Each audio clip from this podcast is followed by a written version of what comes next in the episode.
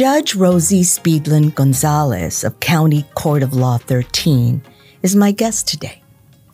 In 2019, she became the first openly gay Latina judge in Bexar County history. Her domestic abuse docket is one of two misdemeanor courts that focus solely on family violence. She's become an expert in her field. And for almost four years now, she's been embroiled in a dispute before the Texas Commission on Judicial Conduct over the use at one time of a pride flag in her courtroom. We'll hear more about that later and about this month's big celebration of Pride. Well, welcome, Judge. It's so nice to have you here. Buenos dias. I'm happy to be here with you this morning. Um, happy Pride Month. Happy Pride.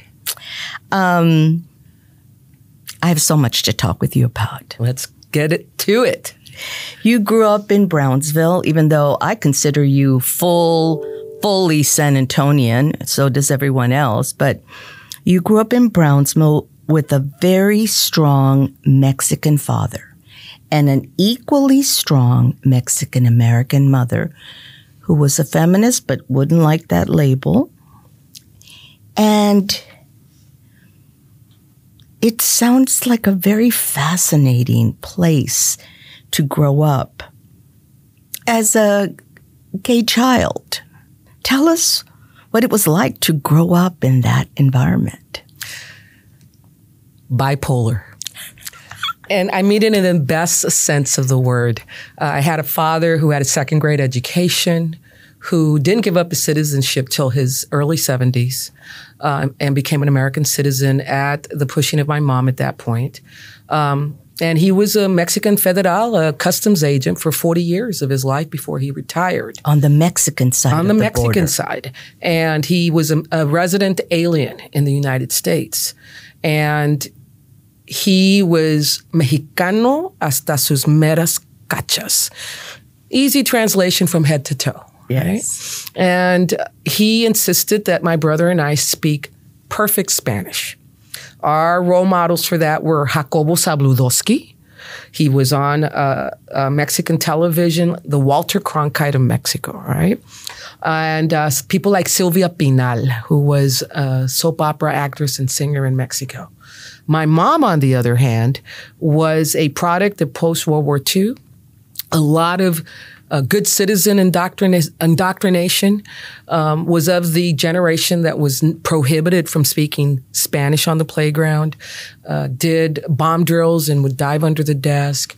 And for her, she was very proud to be an American, born in El Calaboz between San, uh, El Ranchito y La Paloma which sits between uh, uh, San Benito and Brownsville. Yeah, you're finally getting a little bigger where I can on the map. I right. can see you. so that's where she was born and grew up. My brother, my brother, my dad was born in Linares, Nuevo León, Mexico, and going back to my mom, she insisted that my brother and I speak English and that we better not have an accent because she believed that if you had a Mexican or Spanish accent, that people would judge you for that.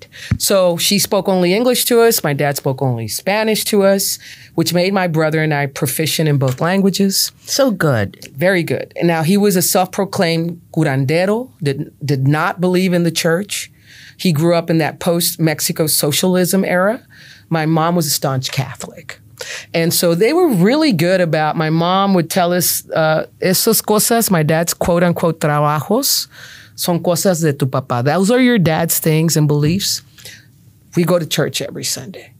And when you all get to be of age, you can choose one or the other, choose neither, and make your own way. That was my mom's progressive way of raising. Very progressive, very feminist, very um, everything. Everything. Yes. Uh, what a dichotomy. Yes. Uh, she raised us. My dad would be out, working out in caminos, at they, as they say in Mexico. He was at any time stationed between Matamoros and Juarez. And my mom worked eight to five for two brothers, Ruben and Ben Edelstein, who owned Edelstein's Better Furniture, furniture chain stores all over the Rio Grande Valley and she was one of their bookkeepers. And they valued education above everything else. And so they agreed to let her leave work early, which meant at 4:30 instead of 5, so that she could go to night school. And so between my second grade and my freshman year of high school, she did that and was able to matriculate and earn not only her bachelor's, but her master's degree in education and bilingual ed, graduating summa cum laude. So my brother and I spent a lot of weekends at Texas Southmost College Library. And she was upstairs in her study group, and we were downstairs in the children's library every weekend. That was good for you. Absolutely great for us. They had air conditioning. That's the plus. That's the plus in South Texas. Well, that's fascinating. Okay, since this is Pride Month, um, and so such happiness, such joy, such pride, um, and also lots of young people watching, learning. How did you decide to come out in this um, family, to your parents, to to your Mexican father, to your progressive mother? The act of coming out uh, was about, I, I want to say between the age of 24 and 26. And I had already been living with my first living girlfriend, Sonia. And I could see that quizzical look in my mom's eyes when she'd come visit us, or I'd go home and visit, and Sonia was with me. And I finally made the decision I need to tell her. And it was over barbacoa and and uh, and pico de gallo on a Sunday. And I remember my mom was reading the Brownsville Herald. And I was sitting across from her and I said, Mom, I have to tell you something. And she kept reading the paper. And I said, I'm gay. And she folded the paper over toward me, and you could just see the line of the paper across her nose. And she looked at me and she said, Tell me something I don't already know. And then she just flipped the paper back up and continued to read without skipping a beat. My dad never, I never had that act of coming out with him, but he'd do stuff like, we were at River Center Mall. It just opened. And we were on one of the t- second floor and we could see across the mall to the other side of the mall because it has glass walls and windows. And he was tracking a woman in a white linen pantsuit walk. And he pointed at me and he goes, Mira qué cosas nos da Dios. Mm. Look at the gifts that God gives us. And I'm like, why would he say that to his daughter? Right? Yes, right. But in retrospect, he could share that with me. Mm-hmm. I remember a relationship some years later, and I had made the decision that I needed out of the relationship, and I had I had come home to allow the woman to move out without me being there. And my after I was home for about three or four days, my dad approached me and he says, in Spanish, when are you going back? If you don't go back soon, she's going to leave you with nothing. So there were those comments to me from him that I believe he knew. Mm-hmm. And growing up, I was daddy's girl and my brother was mama's boy. So we had very different relationships with our parents. Yeah. It, it sounds so beautiful, really growing up in Brownsville was the best. I, we were 10 minute drive from Matamoros, which wasn't as dangerous as it is now, mm-hmm. and 20 minutes from either Boca Chica Beach or South Padre Island. We could choose. And I tell people I'm a proud product of the public school system, Brownsville Independent School District. And I tell people I grew up in the best place to live in the world. And it sounds like with terrific parents. With awesome, terrific parents, yes. It took a while for you to get to law school. It did. Um, talk about the series of jobs you did in and out of the justice system that inform your judgeship. So, um, Henry Flores, Professor Flores, um, made a scholarship available to me to go to grad school. And so I would have been a triple alumni St. Mary's, but I dropped out. And I was a, a, a sure product of the 80s culture very uh, I, now in hindsight i'm 58 i was in my very early 20s uh, very selfish self-centered i just wanted to be with my friends and be out partying at the Bonham or at phases and so i didn't have the discipline to study, and I knew it. So I dropped out. But before I made that call to my parents, I knew I had to have a job. And I walked down to what was then the Southwest Neuropsychiatric Institute for Children that used to be located next to the old orphanage on Woodlawn and St. Cloud. So that was my first job on the admissions unit, and I was there for almost three years. That what was that place like? Um, if you can recall, one flew over the cuckoo's nest, mm-hmm. the padded rooms, the restraints, and all with children.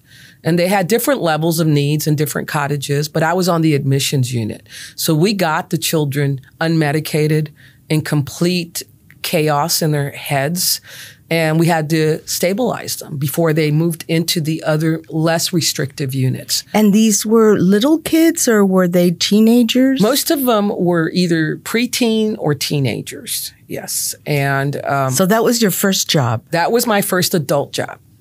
From there, I went and did child abuse investigations for CPS. I was there almost three years. Um, went on to work for communities in schools as a gang counseling facilitator at Harlandale High School. Worked at Catholic Charities as a community emergency assistance program uh, director, giving $50 vouchers to people in dire need. Uh, went on to work for the Mexican American Unity Council and ran a first time offender program for adolescents with a history in substance abuse and uh, got them involved in a curriculum that built resiliency and our our pipeline was the truancy courts at the JP level and juvenile court. And so they'd come and finish a 12 unit curriculum with us, and we'd send them back. Once they completed it successfully, and their cases would get dismissed. Um, Travis County heard of me, and someone sent me a, a, communication to let me know that they were looking for someone to help them establish their diversion programs at the juvenile court. I applied, I got the job, and so I was there. Uh, uh, for almost three years as well. Uh, before I got a call in the middle of the night, and my mom called at about three thirty and put my dad on the phone, who was speaking a lot of gibberish. And I said, "What's going on, mom?" She goes, "I don't know, but I need help." It's not the first time it happens. And he, you couldn't understand what he was saying. It wasn't Spanish. It wasn't English. He was just kind of rattling, rattling off sounds. And uh, the call was made to my brother, who was recently married. And it was, I made the decision, I'm not going to make him pull up stakes and move to Brownsville. It's easier for me. I'm single and I can move down to Brownsville. And I did. And over the next year and a half, I helped my mom take care of my dad. Um, and I also taught at my old high school. Wait a minute, what was what was up with your father? He was starting to experience um, wet brain, which is alcoholism induced oh. dementia, but he also had uh, limited oxygen going to the brain because he had clogged arteries. Mm-hmm. Um, we learned all of that in this process. Uh, eventually, he had um, a stint at a nursing home, and I remember my brother and I going to visit him, and we weren't happy with the quality of care. So she brought him home, and so uh, she, he was being cared for at home with the nurse and my mom in the evenings. And in the middle of all that, my mom says, "I think you should consider applying to law school, like you had considered early on in college." because we your mom always thinking of education. Mm-hmm. I love that. And she said we need an extra income that can help pay for his medical because he had insurance from Mexico, universal health care, mm-hmm. but we would have had to drive him to Monterrey. Yes. And he was in a state that did not allow for that. So here I go and I, and I apply and I get admitted and I get through my first year of law school and my mom and dad had committed to paying for law school. I didn't have any grants or financial aid. They had put away a nice nut of resources. And so in my second year, I just started. Um, that's when my dad passed in 1999 in, in September. And, um, but it was through my experience with his last years of life that led me to be there. Mm-hmm. And through his hard work, my mom's hard work, they, they made sure that I completed law school and just um, brilliant. My mom retired immediately after I got my license to practice law. Beautiful. Yeah. It's been a tough year for the LGBTQ community, given the more than 100 bills. In Texas alone. Um, and yeah, and all, all over the country that introduced um, uh, anti LGBTQ um, bills. Bills. What's been the impact of that on the movement, on the people? Everything from anti rights to anti drag shows, for God's sakes, as if they're hurting people. Um, everything. What has been the impact on the community? I think for people of my generation and older, we have this hope that things are going to get better. We just got to get through this growing pain because we have hope that this is not the end all be all for our community. And a lot of us grew up being treated uh, badly by our families, by our friends, um, if, if, and we feared them knowing that we were gay. And until we built a trust to where we could come out, uh, we were living our lives for other people to please our parents, to please our friends, to please our employer, to please the church. Um, and it was later on in life, in my 30s, that I realized that it wasn't until I would start to live my life authentically as myself that I would be able to live a happy personal and public life. And I think now, if we fast forward and jettison forward, um, I think a lot of us have taken the position that we need to mentor and be caretakers for those who are most distraught. Because if you talk to people in my generation, there, re- there really isn't, if when I talk to them, a sense of urgency. We got this far, we're going to stay here. But there is a sense of urgency, it appears, in our youth, in our younger people in our community. And we want to let them know it's going to get better. But we have to fight. We fought, we continue to fight so that you could have maybe a less conflict. But we have been watching this onslaught uh, of over 400 anti LGBT bills filed throughout the country. And I think we just heard the opinion from Tennessee that said, your anti trans bill is unconstitutional.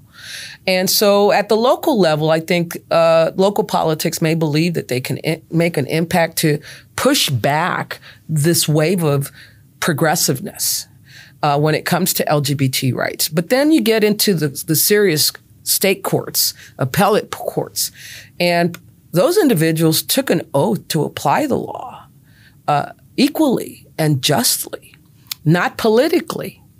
And so I have confidence that my colleagues at upper levels of the judiciary will hold that and toe that line for the rest of us until I see otherwise. But I've seen them step up to the challenge of making sure that our community is treated with equal dignity, equal respect, and equal access to the law. Let's hope. I'm an optimist too. So, in spite of all that, um, you're you're always having such fun. It's it's fun to watch your Facebook timeline, um, and I know you'll ride in the um, Pride Parade. Tell us about that before we get to the flag issue. Okay. I've been a participant and supporter of that Pride Bigger Than Texas parade for years.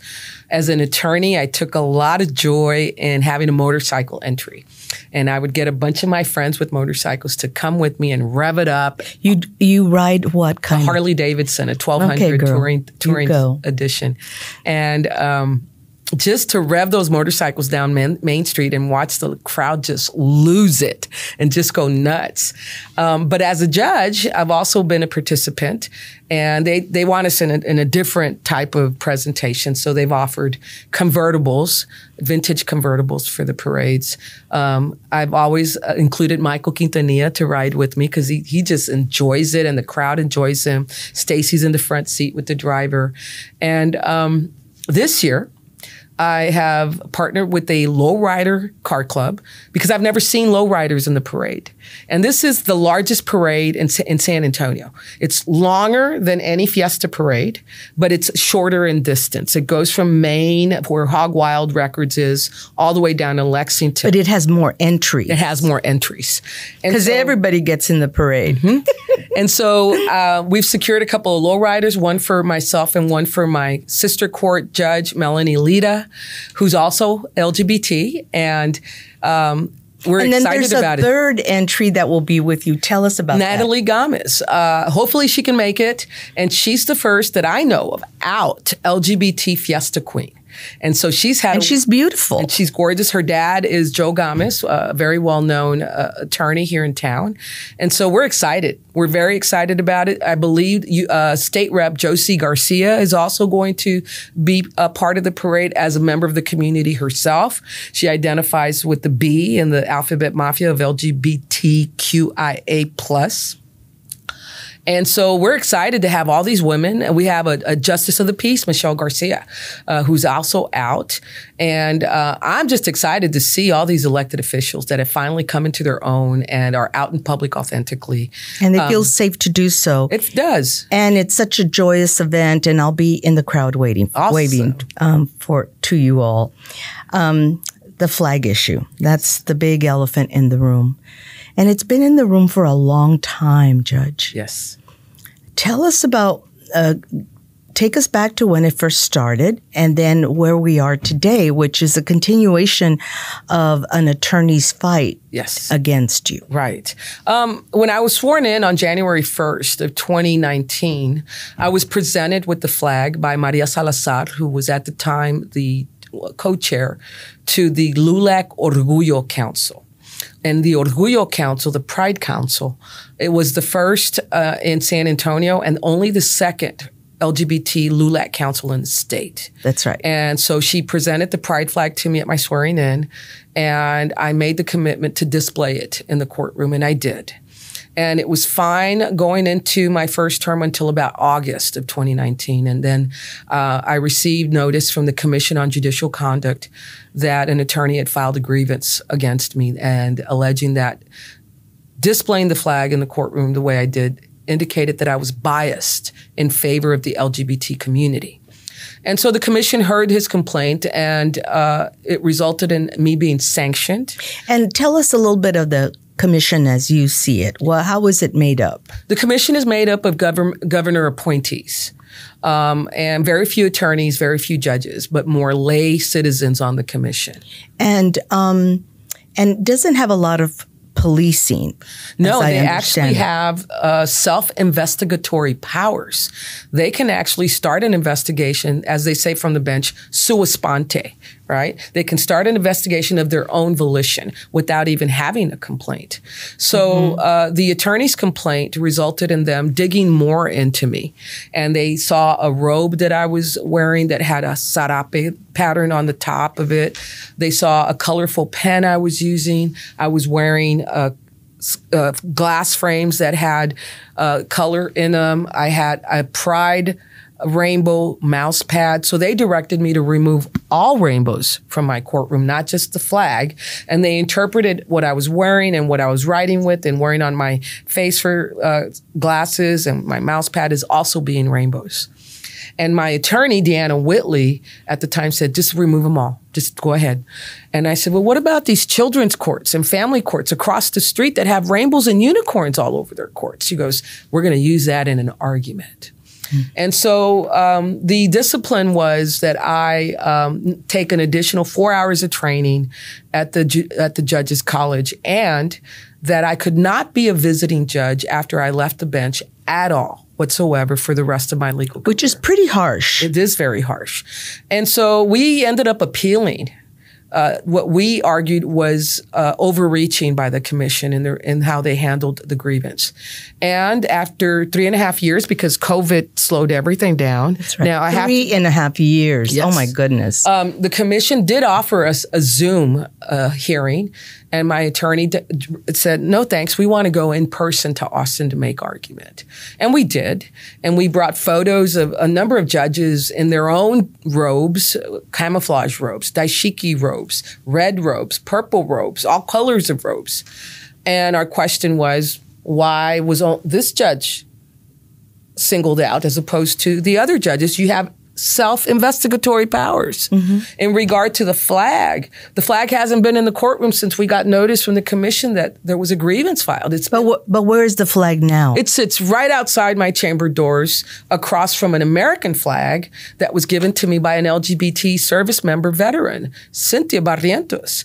Who t- took it, carried it into enemy territory and brought it back. And she presented that flag to me at my swearing in because she presented the colors at my swearing in and then presented that flag to me at my swearing in.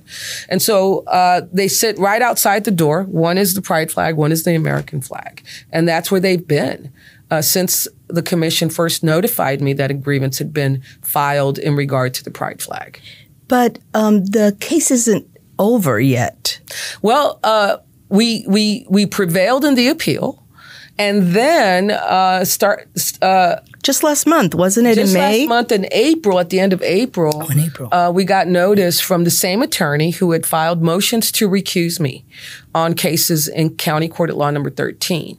And there's a process for that. You file a motion and you get a, a, a visiting judge or the regional judge to hear your motion.